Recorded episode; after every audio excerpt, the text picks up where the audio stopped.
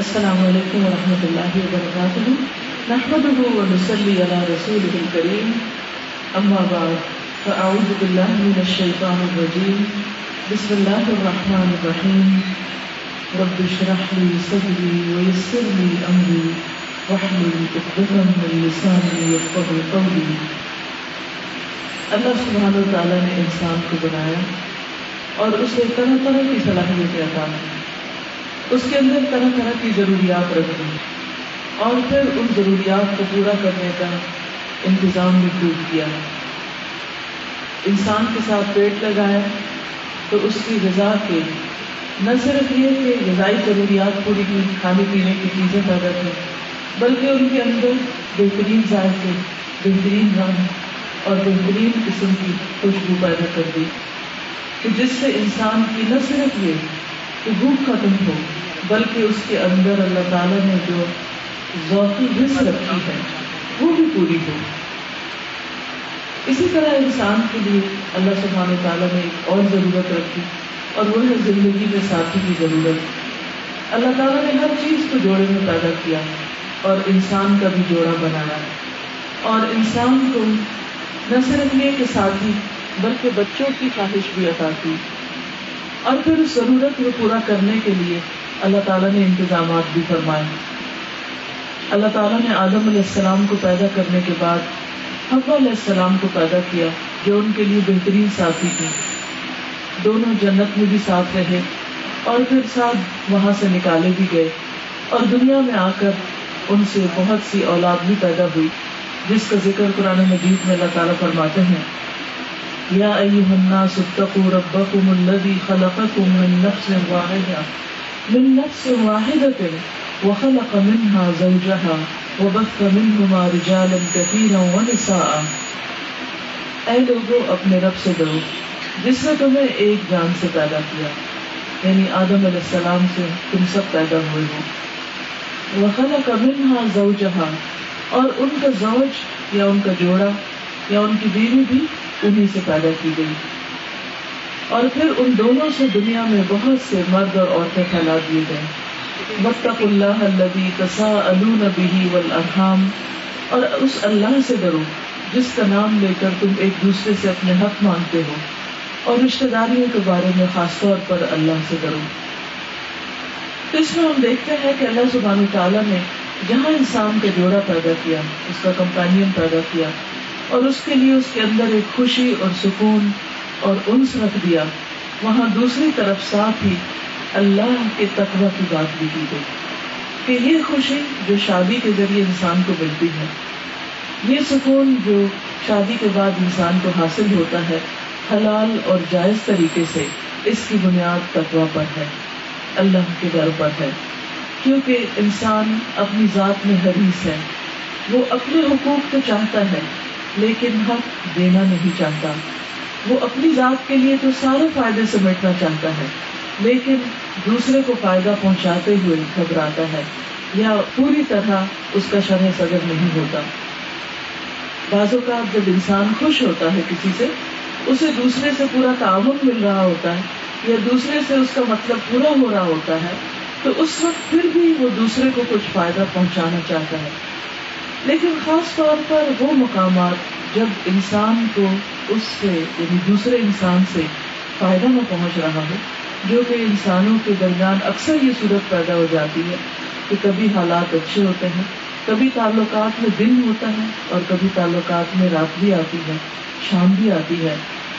کبھی انسان دوسرے پر بہت راضی ہوتا ہے، بہت خوش ہوتا ہے اور کبھی انسان کے اندر شیطان وسوسے بھی ڈالتا ہے۔ اور دوسرے کے بارے میں غلط فہمیاں اور بدگمانیاں بھی پیدا ہو جاتی ہیں۔ مس انڈرسٹینڈنگ پیدا ہو جاتی ہے۔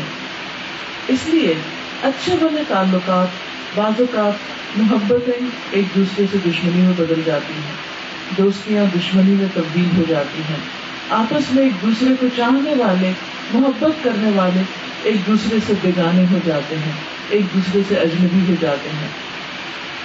اور ان کیفیات کا مشاہدہ بعض اوقات ہم اپنے دل میں بھی کرتے ہیں اور بعض اوقات ہم لوگوں کی زندگی میں بھی کرتے ہیں اور انسان کی عقل حیران ہو جاتی ہے کہ یہ سب کچھ کیوں ہو رہا ہے۔ لیکن یہ ایک ایسی حقیقت ہے کہ جس سے کوئی انسان بھی منہ نہیں توڑ سکتا، جس سے کوئی بھی انکار نہیں کر سکتا۔ پھر آخر وہ کیا چیز ہو کہ جس کی بنیاد پر انسانوں کو ایک دوسرے کے قریب لایا جا سکتا ہے؟ وہ کون سی چیز ہو کہ انسان جس کی وجہ سے اتنا خالص ہو جائے دوسرے کے لیے، اتنا سیلف لیس ہو جائے کہ اگر دوسرے کی طرف سے اس کو کچھ بھی نہیں مل رہا، پھر بھی دینے والا ہو۔ دنیا میں کوئی بھی اور ذریعہ ایسا نہیں، سوائے اس کے کہ انسان ایک سپریم ہستی کی طرف یعنی اللہ رب العزت، اللہ العظیم کی ذات کی خاطر قربانی کرنے والا ہو۔ اور اسی کا نام پھر تقوی ہے۔ کہ انسان کے دل کے اندر اللہ تعالیٰ کی ایسی محبت ہو، اللہ تعالیٰ کی ایسی چاہت ہو، اللہ پر ایسا ایمان ہو، اللہ تعالیٰ کی ایسی معرفت اور ایسی پہچان ہو کہ جس کی بنا پر انسان اپنے حق کو نہ پا کر بھی دوسرے کے لیے خوشی کا سامان کرنے والا ہو۔ کیونکہ اس کو یقین ہے کہ اگر مجھے اس انسان کی طرف سے کچھ نہیں ملنے والا تو مجھے میرا رب سب کچھ دینے والا ہے۔ اور احسا کل شل عددا، اس نے ایک ایک چیز کو گن کر شمار کر رکھا ہے۔ وہ کسی بھی انسان کا کوئی چھوٹے سے چھوٹا اچھا عمل بھی ضائع نہیں کرتا، اور کوئی بڑے سے بڑا عمل بھی اس کی نگاہ سے اجل نہیں۔ اس لیے ہم دیکھتے ہیں کہ جہاں شادی کی بات ہوئی، جہاں باہم باہمی تعلقات کی بات ہوئی، مرد اور عورت کے درمیان جہاں دو خاندانوں کے جڑنے کا موقع آیا یعنی شادی کا موقع، وہاں پر بار بار تقوا کی تلقین کی گئی۔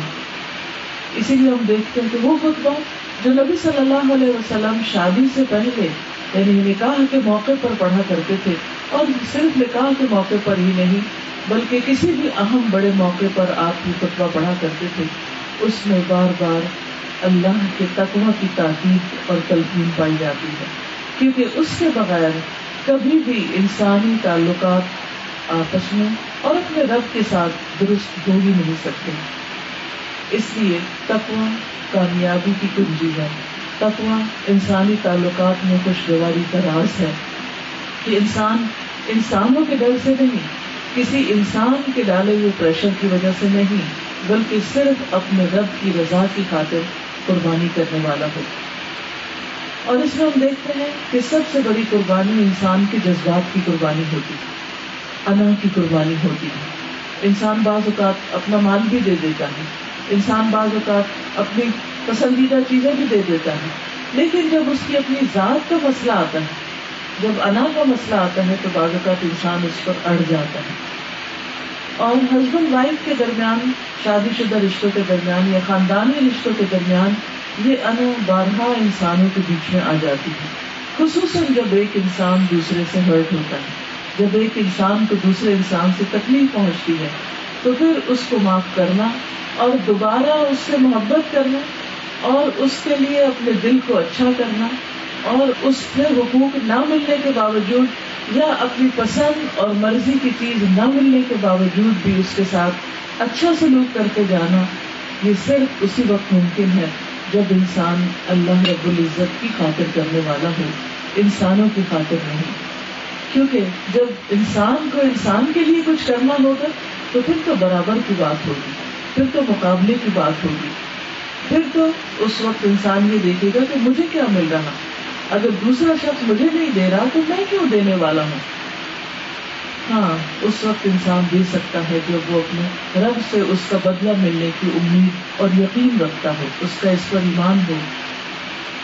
اسی لیے ہم دیکھتے ہیں کہ جب انسانوں کا کوئی بھی تعلق ہاں وہ دوستی کا تعلق ہو ہاں وہ خونی رشتے ہیں والدین اور اولاد کا تعلق ہو، بہن بھائیوں کا تعلق ہو، سسرالی رشتوں کا ہو، شوہر بیوی کا تعلق ہو، وہ اسی وقت خوشگوار ہوتا ہے جب بیچ میں وہ اللہ کی ذات ہو۔ وہ رب عظیم ہو جب وہ بیچ میں آ جاتا ہے، تو پھر انسان اپنے بہت سے حقوق سے دستبردار بھی ہو جاتا ہے اور انسان لینے کی بجائے دینے والا بن جاتا ہے۔ وہ یہ نہیں دیکھتا کہ کسی نے میرے ساتھ کیا کیا ہے، وہ یہ دیکھنے لگتا ہے کہ اسے دوسرے کے ساتھ کیا کرنا ہے، کس طرح معاملہ کرنا ہے، کیسا سلوک کرنا ہے۔ اور ایسا کرنے والا یعنی تقوا رکھنے والا، نہ صرف یہ کہ انسانوں کے درمیان عزت پاتا ہے بلکہ وہ اللہ کے ہاں بھی سب سے زیادہ عزت والا ہوتا ہے۔ ہم میں سے اکثر لوگوں کو اس بات کا شکوا ہوتا ہے کہ لوگ اس کی عزت نہیں کرتے، سسرال نے عزت نہیں کی، میاں نے عزت نہیں کی، بچوں نے عزت نہیں کی، دوست اس کی عزت نہیں کرتے، لوگوں سے اس کو عزت نہیں ملی۔ پہلی بات تو یہ سمجھنا چاہیے کہ حدیث میں جو عزت کا کانسیپٹ ہے وہ یہ کہ ان العزت اللہ ہی جمیا ساری عزتوں کا مالک تو صرف اللہ ہی ہے۔ جس کو چاہتا ہے وہ عزت عطا کرتا ہے اور جس کو چاہتا ہے ذلت دیتا ہے۔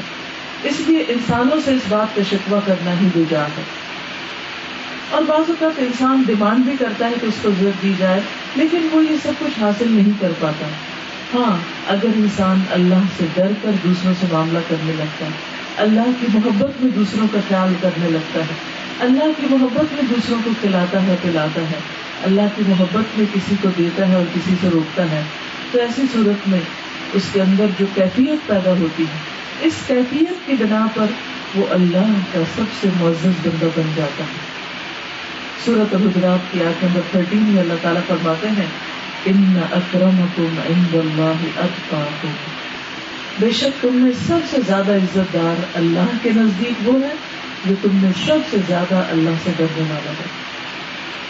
کیونکہ جب انسان اللہ سے ڈرتا ہے تو وہ صرف زبان اور ہاتھ ہی نہیں روکتا، بلکہ وہ تو اپنی سوچوں پر بھی پابندی لگاتا ہے۔ وہ تو اپنے دل کو بھی واچ کرتا ہے کہ اس میں کوئی ایسا خیال نہ آ جائے۔ جس طرح ہم بہت کانشیس ہوتے ہیں کہ ہمارے لباس پر کوئی دھبا نہ آ جائے اور ہمارے کیریکٹر پر کوئی داغ نہ لگ جائے، تو جو شخص تقوی والا ہوتا ہے، وہ اپنے دل کو بھی اسی طرح پاک صاف رکھنا چاہتا ہے کہ اس کے اندر کسی کے بارے میں کوئی میل نہ آ جائے۔ کسی کے بارے میں برا گمان نہ آ جائے اور کسی کے لیے حسد نہ آ جائے اور کسی کے لیے کوئی نفرت کے جذبات نہ پائے جائیں، وہ مسلسل اپنے دل کی صفائی کرتا چلا جاتا ہے۔ ایسے ہی لوگوں کے لیے دراصل اللہ سبحانہ تعالیٰ نے خوشخبری دی ہے۔ وہ اما منخا کو مقام اور ابھی وہ نفس عن الهوى فإن الجنة هي کہ جو اپنے رب کے سامنے کھڑا ہونے سے ڈر گیا کہ مجھے ایک دن اپنے رب کو جواب دینا ہے، اگر میں نے کسی کے ساتھ بھی زیادتی کی۔ وہ نہن نفس عامل ہوا اور اس نے اپنی خواہش نفس سے اپنے آپ کو روک لیا۔ یعنی اپنے دل پہ عمل نہیں کیا کہ دل جو چاہتا ہے وہی کرتا چلا گیا۔ تو ان نل جنت ہی الماوا تو جنت اس کا ٹھکانا ہوگی حقیقت یہ ہے کہ جو شخص اپنے نفس کا تزکیہ کر لیتا ہے، وہی کامیاب ہوتا ہے۔ جیسے قرآن مجید میں آتا ہے کہ قد افلح من تزکا وذکر اسم ربه فصلى.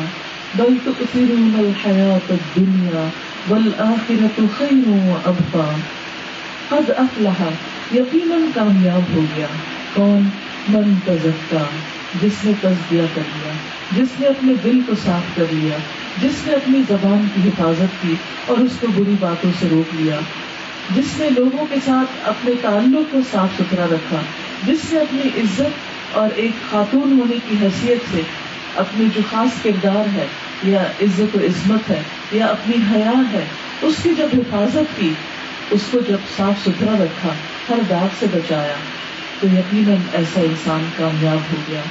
وغیرہ کا رسم اور ربی بھی اور اپنے رب کا نام یاد کیا۔ فصل پھر نماز پڑھی۔ ان کا تنہا انل فخشا اول کیونکہ نماز انسان کو برائیوں اور بے حیاں سے روکتی ہے اور انسان کو برے طرف جانے سے روکتی ہے۔ ہاں اس کے گھر کے اندر اس کو پورا حق نہیں ملتا، لیکن وہ کسی بھی ظلم اور ذاتی اور حرام راستے سے اپنا حق حاصل نہیں کرتا۔ تو اس لیے وہ اما من خاف مقام اور ابی و نہن نفس عن الهوى فان الجنت هي المأوى۔ تو جنت جو بلند مقام ہے، عالی مقام ہے، جو ہمیشہ کا گھر ہے، جو خوشیوں کا گھر ہے اس کو پانے کے لیے انسان کو تزکیا کے عمل سے گزرتے رہنا پڑے گا۔ اور وہ تزکیا یا صفائی کا یہ عمل، چاہے دلوں کی صفائی ہو، کردار کی صفائی ہو، زبان کی صفائی ہو، اخلاق کی ہو، آپس کے معاملات کی ہو، یہ صرف اسی وقت ہو سکتی ہے جب انسان اپنے رب سے ڈرتا ہو، اللہ کا ذکر کرتا ہو، غلطی ہو جائے تو اللہ سے توبہ کرنے والا ہو اور نماز کی پابندی کرنے والا ہو۔ لیکن انسان ان چیزوں کو، ان طریقوں کو اختیار کرنے کی بجائے عموماً کس راہ پہ چلتا ہے؟ بل تو فرون الحیات دنیا بلکہ تم دنیا کی زندگی کو ترجیح دیتے ہو۔ یعنی دنیا میں ملنے والی عارضی خوشیاں، یا دنیا میں ملنے والے اپنے حقوق، یا دنیا میں ملنے والی نعمتوں ہی کی طرف تمہاری توجہ ہوتی ہے۔ ولآخرت خیر و ابقا حالانکہ آخرت بہترین ہے اور زیادہ باقی رہنے والی ہے۔ اس لیے عقلمند انسان وہ ہے کہ جو اپنا معاملہ اپنے رب کے ساتھ درست کر لے، اپنے رب کو راضی کر لے، اپنے رب سے ڈرنے والا ہو۔ اور عقل مند انسان وہ ہے جو انسانوں کے ساتھ اچھے طریقے سے رہنا جانتا ہو اور ان اصولوں کو اور ان طریقوں کو اچھی طرح سمجھ لے۔ شادی سے پہلے شوہر اور بیوی ایک دوسرے کے حقوق کو سمجھ لیں، کیونکہ قیامت کے دن اللہ سبحان و تعالیٰ اپنے حق تو کچھ معاف کر دیں گے۔ لیکن بندوں کے حقوق جب تک بندے معاف نہیں کریں گے، خواہ وہ ایک کمزور عورت ہی کیوں نہ ہو، ایک یتیم بچہ ہی کیوں نہ ہو، جب تک بندہ بندے کے حق معاف نہیں کرے گا، اس وقت تک اللہ سبحان و تعالیٰ بھی معاف نہیں کریں گے۔ اس لیے کبھی بھی انسان کسی ایسی پوزیشن میں ہوتے ہوئے کہ میں دوسرے سے اسٹرانگ ہوں، خواہ وہ علمی تکبر اور غرور ہو یا مال کا ہو یا کسی بھی چیز کا، تو یہ انسان کو بہکنے نہ دے۔ بھٹکنے نہ دے۔ یہ خیال انسان کو دوسرے کے اوپر ظلم کرنے پر آمادہ نہ کرے، کیونکہ انسان ہمیشہ اللہ کی نگاہ میں ہے۔ اللہ تعالیٰ انسان کا نگران ہے۔ اور وہ دیکھ رہا ہے کہ کون کس وقت کیا سوچ رہا ہے۔ ہمارے دلوں کے خیالات اللہ تعالیٰ کے سوا کوئی نہیں جانتا۔ اور ہماری زبان سے نکلی ہوئی بعض باتیں انسانوں تک نہیں پہنچتی۔ مثلاً ہم چھپ کے کسی کی برائی کر رہے ہیں، غیبت کر رہے ہیں، کسی پر بہتان تراشی کر رہے ہیں، الزام تراشی کر رہے ہیں، تو ہو سکتا ہے کہ جس انسان پر ہم الزام تراشی کر رہے ہیں، اس کو نہ پتا ہو، لیکن ہمارا رب ایک ایک بات سننے والا ہے اور ایک ایک بات جاننے والا ہے۔ تو اس لیے جو انسان اللہ کے ڈر سے ان چیزوں کی حفاظت کرے گا، اللہ سبحان و تعالی اس کے اعمال کو خوبصورت بھی بنا دے گا، اس کے دل کو بھی زینت بخشے گا۔ اور اس کی زبان کو بھی حسن بخشے گا اور اس کے معاملے کو بھی اچھا کر دے گا اور لوگوں کے دلوں میں اس کی محبت بھی پیدا کر دے گا۔ ابو ذر رضی اللہ تعالیٰ عنہ کہتے ہیں، میں نے عرض کیا، اے اللہ کے رسول صلی اللہ علیہ وسلم، مجھے کوئی نصیحت فرمائیے۔ آپ نے فرمایا، میں تم کو اللہ کے تقوا کی نصیحت کرتا ہوں۔ کیونکہ تقوا یعنی اللہ کا ڈر، اللہ کی محبت، تمہارے تمام امور اور اعمال کو بہت زیادہ خوبصورت بنانے والا ہے۔ یعنی اگر کوئی شخص یہ چاہتا ہے کہ اس کی زندگی خوبصورت ہو جائے، تو وہ صرف زیور پہننے یا صرف اچھے کپڑے سے خوبصورت نہیں ہو سکتی، وہ اچھے اخلاق اور اچھے دل سے ہو سکتی۔ اور دلوں کی خوبصورتی تقوا کے ساتھ ہے۔ اس لیے انسانوں کو سب سے زیادہ جو چیز جنت میں داخل کرنے والی، اور وہ آخرت کی جنت سے پہلے دنیا کی جنت میں داخل کرنے والی ہے، وہ اللہ کا تقوا ہے۔ ابو ہرارا کہتے ہیں کہ رسول اللہ صلی اللہ علیہ وسلم سے پوچھا گیا کہ عام طور پر کون سی چیز جنت میں داخل کرتی ہے؟ یعنی کون سی چیز انسانوں کو خوشیاں عطا کرنے والی ہے؟ تو آپ نے فرمایا، اللہ کا تقوی اور اچھا اخلاق یعنی لوگوں کے ساتھ اچھی طرح خندہ پیشانی کے ساتھ ملنا، ان کی غلطیوں کو معاف کر دینا، ان کی طرف سے ملنے والے ہرٹ جو ہیں یا ان کی طرف سے جو تکلیف دہ باتیں ہیں، ان کو بھی پی جانا۔ جیسے قرآن مجید میں اللہ تعالیٰ فرماتے ہیں کہ سابقوا الى مغفرت من ربکم و جنت اردها السماوات والارض. کہ اللہ کی بخشش اور اس جنت کی طرف دوڑو، جس کا عرض آسمان و زمین کے برابر ہے. عدت للمتقین جو تقوی والوں کے لیے تیار کی گئی. الذین ينفقون فی السراء والضراء، جو خوشحالی میں اور تنگی دونوں جگہ پر خرچ کرتے ہیں یعنی دوسروں کو دینے والے ہوتے ہیں. اور والکاظمین الغیظ غصہ پی جانے والے ہوتے ہیں۔ یعنی جب دوسرے ان کو ستائیں یا دوسروں کی طرف سے کوئی تکلیف دہ چیز ان کو پیش آئے، تو وہ اس کو یوں پی جاتے ہیں جیسے پانی پینے کے بعد کسی کو نظر نہیں آتا، تو وہ اپنے غصے کو بھی ایسے پی جاتے ہیں کہ دوسروں کو پتا بھی نہیں چلتا۔ ہم بعض اوقات اجنبی لوگوں کے ساتھ تو یہ معاملہ کر لیتے ہیں، لیکن خود اپنے گھر کے اندر ہسبینڈ وائف کے ریلیشن کے بیچ میں ہم سمجھتے ہیں اب یہ ہمارا حق ہے۔ کہ ہم جیسے چاہیں دوسرے کے ساتھ بولے جیسے چاہیں دوسرے کو، کیونکہ ہم دوسرے سے محبت، بعض اوقات لوگ کہتے ہیں، چونکہ مجھے آپ سے محبت ہے، اس لیے میں آپ کے ساتھ ایسا کرتا ہوں۔ محبت یہ لائسنس نہیں دے دیتی انسانوں کو کہ وہ دوسرے کو ازیت دینا شروع کر دے، یا دوسرے کو ستانا شروع کر دے۔ نہیں، جتنا جو رشتہ زیادہ قریب ہو، اس میں اتنے ہی تقوا کی اور ایسی چیزوں کو پی جانے کی اور ختم کر دینے کی ضرورت ہے۔ کیونکہ اس کے بغیر انسان کی زندگی کی گاڑی خوشگواری سے نہیں چل سکتی۔ اور اس میں آپ دیکھیں، انسانوں میں جتنے بھی رشتے ہیں نا، اس میں سب سے کلوزسٹ رشتہ ہسبینڈ وائف کا ہوتا ہے۔ جس میں آپس میں کوئی حجاب نہیں ہوتا۔ جو ایک دوسرے کے جسمانی طور پر، روحانی طور پر، جذباتی طور پر ایک دوسرے کے انتہائی قریب ہوتے ہیں۔ لہذا شادی کے موقع پر جہاں اور بہت سی تیاریاں ہوتی ہیں، جہاں پر اچھے خوبصورت لباس بنائے جاتے ہیں، جہاں گھروں کو سجایا جاتا ہے، جہاں پر زیورات کی تیاری ہوتی ہے، وہاں اس کے ساتھ ساتھ دلوں کو خوبصورت بنانے کی بھی ضرورت ہے، اخلاق کو بھی خوبصورت بنانے کی ضرورت ہے، کیونکہ اس سے گھروں کے اندر روشنی ہوتی۔ یعنی ایک تو روشنی ہے جو بجلی سے حاصل ہوتی ہے ہمیں، اچھے اچھے پمپوں میں لگا لیں تو گھر روشن ہو جائے گا۔ قیمتی سے قیمتی شینڈلیئر لٹکا لیں تو گھر بہت خوبصورت اور عمدہ لگے گا۔ لیکن خوبصورت روشنیوں سے گھر روشن نہیں ہوتے جب تک وہاں مسکراہٹوں کی روشنی نہ ہو۔ اور سب سے زیادہ مسکرانے کی ضرورت ہے انسان کو گھر کے اندر، شوہر کو بیوی کے سامنے اور بیوی کو شوہر کے سامنے۔ اس لیے جو بھی نئے کپل ہو یا پرانے ہو اگر وہ چاہتے ہیں کہ ان کے آپس کے تعلقات درست ہو جائیں، تو غصہ آنے کے باوجود مسکرانا سیکھے ناراضگی کے باوجود سلام کرنا سیکھے ایک دوسرے سے دور ہونے کے باوجود ایک دوسرے کی کیئر کرنا سیکھے تو آپ دیکھیں گے کہ ادفا بلتی ہی احسن۔ جب تم کسی کی برائی کو آسن طریقے سے دور کرو۔ مثلا شوہر شاؤٹ کر رہا ہے اور آپ آرام سے سرگوشی میں بات کر رہے ہیں۔ یہ آپ کی چوائس ہے، آپ کر سکتے ہیں۔ آپ چاہیں تو اس سے بھی زیادہ اونچی آواز میں چلائیں۔ اور آپ چاہیں تو پیار سے، آرام سے بات کر لیں۔ تو یہ ہے ادفا بلتی ہی آسن اس طریقے سے جواب دینا جو زیادہ بہترین ہے۔ تو جب اس طریقے سے آپ جواب دیں گے، تو ان شاء اللہ اللہ تعالیٰ نے جو فطری محبت اور رحمت اور مودت دونوں کے درمیان رکھی ہے، وہ واپس آ جائے گی، وہ سامنے آ جائے گی۔ ہمارے غیظ و غضب اور ہمارے غصے اور ہماری غلط فہمیاں اور بدگمانیاں اور ناراضگیاں اور جیلسیز جو ہیں، وہ اصل محبت کو سپریس کر دیتی ہیں۔ جبکہ اللہ سبحان تعالیٰ نے یہ رشتہ بنایا ہی محبت کا۔ محبت انسان کی ضرورت ہے۔ محبت انسان کے لیے خوشی کا باعث ہے۔ اور محبت کے لیے ٹرسٹ کا ہونا ضروری ہے۔ اور ٹرسٹ میں کیا کہ اگر میں نے کوئی بات غصے میں کہہ بھی دی دوسرے کو، تو وہ مائنڈ نہیں کرے گا۔ اور اس کا ثبوت دینا ہوگا کہ کوئی بات نہیں۔ معاف کرتے ہوئے دوسرے کو ایک وسط دینی ہوگی کہ کوئی بات نہیں، مجھے پتا تھا آپ غصے میں تھے، اس لیے آپ نے کہا، آپ ایسے ہیں نہیں۔ ہم اس کے برعکس رویہ اختیار کرتے نہیں۔ چونکہ آپ ایسے ہیں، اس لیے مجھے آپ سے یہ توقع تھی کہ آپ ایسا ہی کریں گے۔ نہیں بینیفٹ آف ڈاؤٹ بھی دے دیں۔ ہر انسان کے اندر خیر بھی ہوتی ہے، شر بھی ہوتی لیکن ہم عام طور پر شر کا ذکر تو ضرور کرتے ہیں، لیکن دوسرے کے اندر جو خیر ہوتی ہے، اس کو مینشن کرنا بھول جاتے ہیں۔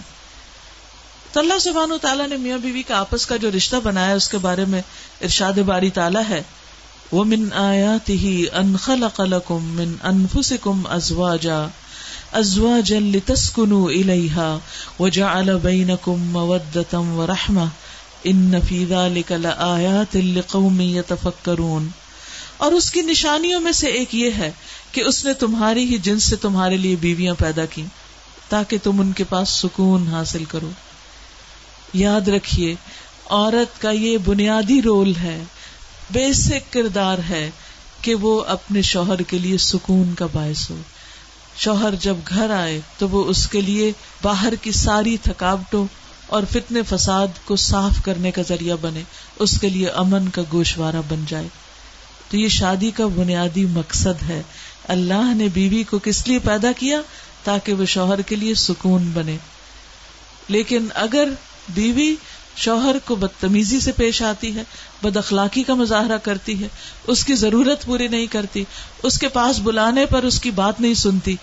تو پھر آپ نے گویا اللہ سبحان و تعالی کے اس حکم کی نافرمانی کی کہ جو اتنا واضح طور پر اس نے دیا کہ تمہیں اس لیے بنایا گیا لتس کنو کہ تم ان کے لیے سکون کا باعث ہو اور تمہارے درمیان محبت اور رحمت پیدا کر دی۔ تو بحثیت خواتین، میں اپنے آپ کو اور آپ سب کو یہ سوال کروں گی، کیا ہم اپنے شوہروں کے لیے سکون کا باعث ہیں؟ کیا ہم ان کے غم، غصے، ان کے اندر کی بے چینیوں اور ان کی تکلیفوں کو دور کرنے کا ذریعہ ہے جب ایسے مواقع آتے ہیں کہ جب وہ گھبرائے ہوئے آتے ہیں، جیسے رسول اللہ صلی اللہ علیہ وسلم غار ہرا سے جب فرشتے کو دیکھ کر واپس گھر پلٹے تھے تو آپ گھبرائے ہوئے تھے۔ تو حضرت خدیجہ نے ان کے ساتھ کیا معاملہ کیا؟ حضرت خدیجہ ہمارے لیے رول ماڈل ہے کیسا معاملہ کیا تھا؟ آپ صلی اللہ علیہ وسلم نے فرمایا، مجھے اپنی جان کا خوف ہے۔ وہ کہتے کل ہوا بدا ہرگز نہیں، آپ بالکل نہیں ڈریے۔ اللہ آپ کو کبھی بھی رسوا نہیں کرے گا۔ آپ تو غریبوں کے ہم غم خار ہیں، آپ تو بیواؤں کی مدد کرنے والے ہیں، آپ تو دوسروں کو کما کر دینے والے ہیں، ان کی ضروریات پوری کرنے والے ہیں۔ آپ تو لوگوں کے دکھ تکلیفیں دور کرتے ہیں۔ اللہ آپ کو کبھی رسوا نہیں کرے گا۔ آپ صلی اللہ علیہ وسلم کانپ رہے تھے، انہوں نے آپ کو چادر اڑا دی تاکہ آپ سکون میں آئے آپ صلی اللہ علیہ وسلم کے اوپر پریشانی کی ایک الگ کی کیفیت تھی۔ حضرت خدیجہ ان کو اپنے امزاد کے پاس لے گئی اپنے کزن کے پاس لے گئی تاکہ ان سے کچھ کاؤنسلنگ کروائیں اور ان سے بات چیت کروائیں اور ان کے ذریعے آپ صلی اللہ علیہ وسلم کا حوصلہ بڑھائیں۔ کیا ہم آج ایسی ہی بیویاں ہیں کہ جب ہمارے شوہر اس طرح پریشانی کی حالت میں گھروں کو لوٹے، کسی کاروباری پریشانی کی وجہ سے، کسی خاتون کے فتنے کی وجہ سے، کیونکہ آپ کو معلوم ہے کہ گھر کے باہر کتنا فتنا ہے۔ کوئی سڑک خالی نہیں جہاں عورتوں کی تصویریں نہ ہو کوئی دفتر ادارہ خالی نہیں جہاں ہر طرح کی خوبصورت لڑکیاں نہ ہو جب شوہر سارا دن ایسے لوگوں اور ایسے ماحول کے بیچ میں سے ہو کر گھر لوٹے تو ان کو کیسی بیوی چاہیے جو ان سب سے زیادہ کیئرنگ ہو، ان سب سے زیادہ اچھی ہو، ان سب سے زیادہ اپنے شوہر کا خیال رکھنے والی ہو۔ جب شوہر کے لیے ہم ایسی بیوی بنیں گے تو اس کو کسی دوسری طرف آنکھ اٹھا کے دیکھنے کی ضرورت نہیں۔ لیکن جب ہم اس کے حقوق کا انکار کر دیتے ہیں اور اس کے لیے ایسی بیوی نہیں بنتے جیسے حضرت خدیجہ حضور صلی اللہ علیہ وسلم کے لیے تھی، تو پھر گھروں کے اندر بھی فتنے ہوتے ہیں اور باہر بھی ہوتے ہیں اور سکون ختم ہو جاتا ہے۔ اور شیطان جو ہمارا دشمن ہے، وہ چاہتا یہی ہے کہ گھروں کے اندر سے سکون ختم ہو، خوشیاں ختم ہو اور فتنے فساد ہو اس لیے بہت ضروری ہے کہ ہم اپنے اندر اعلی کردار پیدا کریں۔ اور ایسے نہیں کہ چھوئی موئی بن جائیں کہ اگر شوہر پریشان ہے تو ہم اس سے زیادہ پینک کریٹ کر دیں اور چیخنا چلانا شروع کر دیں اور گھر کے اندر ایک مصیبت ڈال دیں۔ نہیں کام ڈاؤن اللہ نے عورت کو محبت کرنے والا بنایا ہے کیئرنگ بنایا ہے۔ کیونکہ ماں کا روپ دیا ہے نا۔ تو ہم صرف بچوں کے لیے ماں نہیں ہوتے، یہ ماں والے جو جذبات ہیں نا ہمارے اندر، یہ شوہروں کے لیے بھی ہونے چاہیے۔ کیونکہ ایٹ ٹائم شوہر بچوں جیسا بہیو کرنے لگتے تو اس موقع پر پریشان نہیں ہونا چاہیے۔ اس موقع پر بہت محبت کے ساتھ، تحمل کے ساتھ، بہت پیار کے ساتھ اور بہت کیئر کے ساتھ اس کا حوصلہ بڑھانا چاہیے۔ جب وہ چاروں طرف سے پریشانیوں میں گھر جائے تو اس کے لیے آپ ایک آخری سہارا ہو ایک ایسا سکون کا ذریعہ ہو کہ جس سے اس کو ایک نئی انرجی ملنے والی ہو۔ آپ وہ ہو اس کے لیے کہ جس سے اس کا دل خوش ہو جائے۔ تو آپ دیکھیں گے کہ پھر آپ کو کیا ملتا ہے۔ آپ کو وہ ملے گا جس کا آپ سوچ بھی نہیں سکتے۔ یعنی اس سے بھی زیادہ آپ کو واپس ملنے والا ہے۔ اور اگر دنیا میں کسی وجہ سے نہیں، تو اللہ سبحان و تعالیٰ کے ہاں جنت کے آٹھ دروازے کھلنے والے ہیں۔ آپ صلی اللہ علیہ وسلم نے فرمایا، جو عورت پانچ وقت کی نماز پڑھے، رمضان کے روزے رکھے اور اپنے شوہر کا دل خوش کر دے، وہ جنت کے جس دروازے سے چاہے داخل ہو جائے۔ جنت کے جس دروازے سے چاہے داخل ہو جائے۔ یعنی ایک طرف اللہ کے حقوق پورے کرنے والی ہو اور دوسری طرف شوہر کا خیال کرنے والی ہو تو اس کے لیے جنت کے دروازے کھلے تو اس لیے ہم خواتین کو آپ سوچ رہی ہوگی کہ ہمیں کیوں بار بار نصیحت کریں۔ اس لیے کہ آپ میرے سامنے بیٹھی میں اس وقت مردوں سے خطاب نہیں کر رہی، میں عورتوں سے کر رہی اگر ہم اپنا رول پہچان لیں، ہم اپنی ذمہ داری پوری کریں، تو انشاءاللہ وہ بھی اپنی ذمہ داری پوری کرے کیونکہ محبت سخت سے سخت انسان کو پگھلا دیتی ہے۔ محبت کے اندر بہت بڑی طاقت، محبت فاتح عالم، ساری دنیا کو فتح کرنے والی تو کیا وہ شوہر کو فتح نہیں کر سکتی؟ لیکن بعض اوقات وہ یک طرفہ طور پر دینی پڑتی ہے۔ دوسری طرف سے اگر محسوس نہیں بھی ہو رہی، تو یک طرفہ طور پر دل پہ پتھر رکھ کے بھی اور اللہ سے اجر کی توقع رکھ کے انسان محبت دیتا رہے تو بہت سے معاملے گھر کے اندر ہی سلجھ جاتے ہیں۔ ایک دوسرے کے ایب وہیں چھپ جاتے ہیں اور گھر سے باہر بات نہیں جاتی، کیونکہ اللہ تعالیٰ نے دونوں کے رشتے کو ہن لباس الکم و ان تم لباس اللہ بتایا ہے کہ وہ تمہارے لیے لباس ہیں اور تم ان کے لیے لباس ہو۔ رسول اللہ صلی اللہ علیہ وسلم نے فرمایا، قیامت کے دن اللہ کے نزدیک سب سے برا شخص وہ ہوگا جو اپنی بیوی کے پاس جائے اور بیوی اس کے پاس آئے اور پھر وہ اپنے بیوی کی راز کی باتیں دوسروں کو بتائے یعنی ایک دوسرے کے رازوں کی حفاظت کرنا ضروری ہے اور اس کا ذکر کسی اور سے کرنا نہیں چاہیے۔ اور دونوں کو ایک دوسرے کے لیے تحفظ کا، کمفرٹ کا ذریعہ بننا چاہیے۔ یعنی جہاں عورت کو مرد کے لیے تحفظ کا ذریعہ ہونا چاہیے، وہاں مرد کو بھی عورت کے لیے حفاظت کرنے والا، اس کے حقوق کی پروٹیکشن کرنے والا۔ نہ صرف یہ کہ اس کی خود حقوق دینے والا یعنی جو اس پر لازم ہے یعنی مرد کے اوپر جیسے نان نفقہ دینا اور بیوی کا خیال رکھنا، اس کو ہر طرح کی مشکلات سے بچانا، اس کے کاموں کو آسان کرنا۔ بلکہ خاندان والوں کے سامنے بھی وہ ایک آڑ بن جائے۔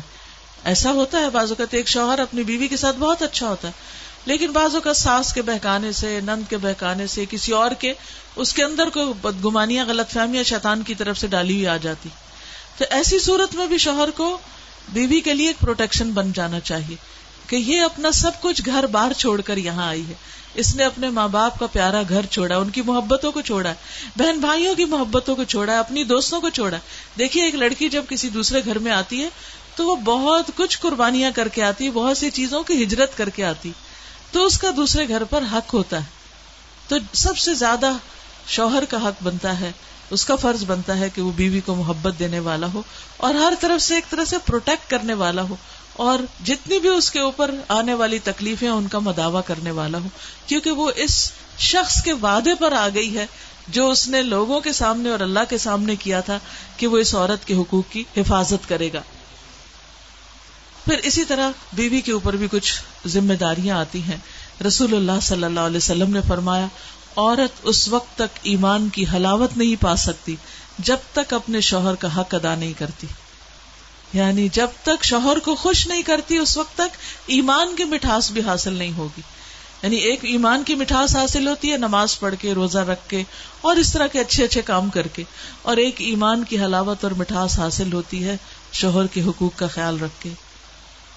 پھر اسی طرح بہترین بیوی کی صفت یہ بتائی گئی کہ وہ اپنے شوہر کی ہم نوائی کرنے والی ہو یعنی اس کی ہاں میں ہاں ملانے والی ہو، اس کی بات ماننے والی ہو، ہمدردی کرنے والی ہو کیئرنگ ہو اور اللہ سے ڈرنے والی ہو اور معروف میں شوہر کی اطاعت کرنے والی ہو کیونکہ جس حدیث میں یہ آتا ہے کہ وہ جنت کے جس دروازے سے چاہے داخل ہو جائے، اس میں ایک روایت میں یہ بھی آتا ہے کہ جو عورت پانچ وقت کی نماز پڑھتی ہو، رمضان کے روزے رکھتی ہو، اپنی شرم گاہ کی حفاظت کرتی ہو۔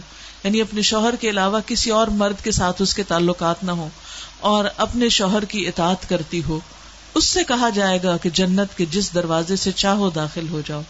یعنی اس میں عورت کو خاص طور پر اپنے شرم و حیا کی حفاظت ضروری ہے، جیسے لباس کی، اپنی زیب و زینت کی، اپنی خوبصورتی کی، یہ سب کچھ شوہر کی امانت ہے۔ اسے شوہر کے علاوہ کسی اور کے لیے نہیں رکھنا چاہیے۔ پھر اسی طرح ایک اور روایت میں آتا ہے کہ حسین بن محسن کی پھپھی جو ہیں، وہ کسی کام سے حضور صلی اللہ علیہ وسلم کی خدمت میں حاضر ہوئی تو آپ نے ان کا کام کرنے کے بعد پوچھا، کیا تم شادی شدہ ہو؟ انہوں نے عرض کیا جی ہاں۔ تو آپ نے ان سے پوچھا کہ تمہارا اپنے شوہر کے ساتھ کیسا رویہ ہے؟ یعنی ان کا کتنا خیال رکھتی ہو؟ انہوں نے کہا کہ میں نے ان کی خدمت کرنے میں، اطاعت کرنے میں کبھی کسر نہیں چھوڑی یعنی میں بہت خیال رکھتی ہوں۔ سوائے اس چیز کے جو میرے بس میں نہ ہو۔ یعنی کچھ چیزیں انسان کر سکتا ہے، کچھ چیزیں انسان اپنی صحت کی وجہ سے، مجبوری کی وجہ سے، مصروفیت کی وجہ سے بعض اوقات نہیں کر سکتا۔ لیکن وہ اندر زد نہیں رکھتا انٹینشنلی غلط کام نہیں کرتا۔ تو آپ نے فرمایا، دیکھ لو۔ تمہارا اس کی نظر میں کیا مقام ہے؟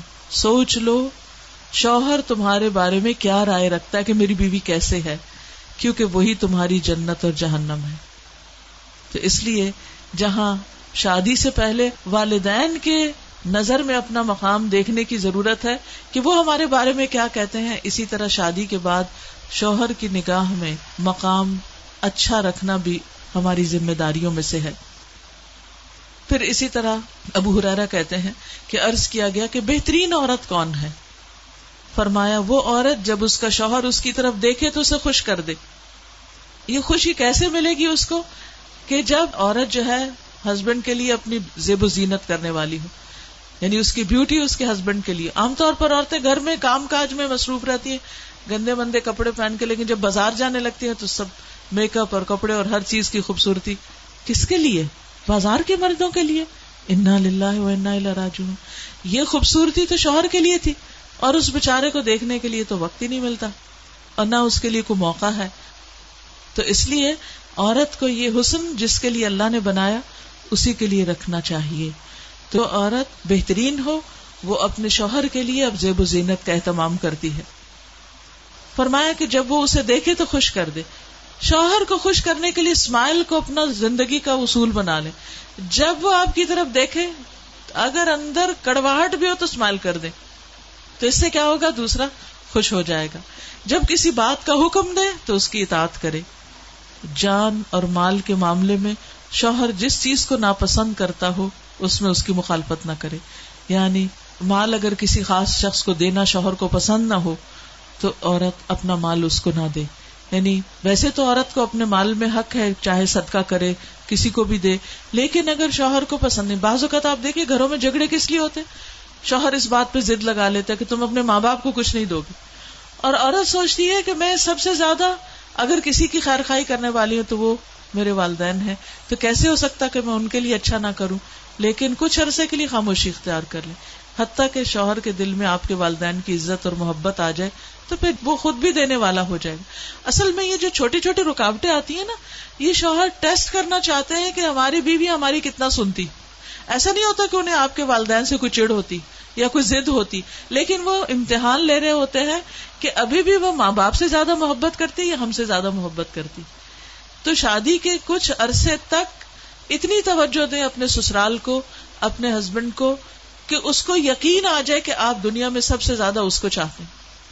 جب یہ یقین آ جائے گا تو اس کے بعد وہ جب شوہر کا ٹرسٹ حاصل ہو جائے گا تو ہسبینڈ آپ سے زیادہ آپ کے ماں باپ کی کیئر کرے گا۔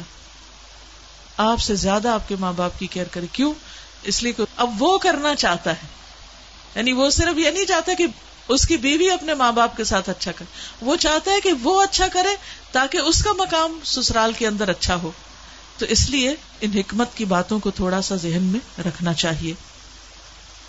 پھر اسی طرح شوہر اگر ناراض ہو جائے تو منانے میں پہل کرنی چاہیے۔ اور اس پہ یہ نہیں سوچنا چاہیے ہم ہی کیوں ہمیشہ پہلے منائے کیونکہ بعض لوگ اس کو اپنی انا کے خلاف سمجھتے ہیں۔ کہ نہیں، شوہر ہی منائے تو منائے۔ نہیں، اللہ کی خاطر آپ آگے بڑھ جائیں۔ کیونکہ جو سلام میں پہل کر لیتا ہے، جو سلام میں پہل کرے، کیونکہ یہ کوئی رشتہ ایسا نہیں جس میں ناراضگی نہ ہو۔ ہوگی، چھوٹی سی بات پہ بعض اوقات ہو جاتی۔ لیکن جیسے صبح گھر سے نکلتے وقت اگر کوئی بات ایسی ہو گئی تو واپس آئے تو بلا دے اس بات کو۔ اچھی طرح ویلکم کرے، اس کو بھی یاد نہیں ہوگا صبح کیا ہوا۔ لیکن ہم جب موڈ آف کیے رکھتے ہیں، منہ موڑے رکھتے ہیں، تو وہ ٹریگر کرتے رہتے ہیں اس بیڈ فیلنگ کو۔ اس کو جانے نہیں دیتے، تو لیٹ اٹ گو ختم کر دے دھو ڈالے صاف کر دے پھر اسی طرح یہ ہے کہ شکر گزاری یہ عورت کے لیے لازم ہے۔ نبی صلی اللہ علیہ وسلم نے عورتوں کی اکثریت کو جب جہنم میں دیکھا پوچھا گیا، کیوں؟ فرمایا کہ شوہروں کی ناشکری کرتی۔ تم میں سے ایک دنوں تک اپنے ماں باپ کے گھر بن بیاہی بیٹھی رہتی پھر اللہ اس کو شوہر دیتا ہے، پھر بچے دیتا ہے، سب کچھ دیتا ہے۔ تو اس کے بعد اگر کوئی بات اس کو شوہر کی بری لگے تو کہتی، میں نے اس گھر میں کبھی کوئی خوشی دیکھی ہی نہیں۔ تو یہ کہنا ناشکری میں آتا ہے۔ ہمیں وہ ساری نعمتیں یاد رکھنی چاہیے۔ جو ہمیں شوہروں کی طرف سے ملی ہیں۔ اور تھینک یو کہنا بھی چاہیے۔ کبھی تھینک یو کا نوٹ لکھ کے دینا چاہیے۔ کبھی اپنے جیسر سے تھینک یو ظاہر کرنا چاہیے کہ ہم شکر گزار ہیں۔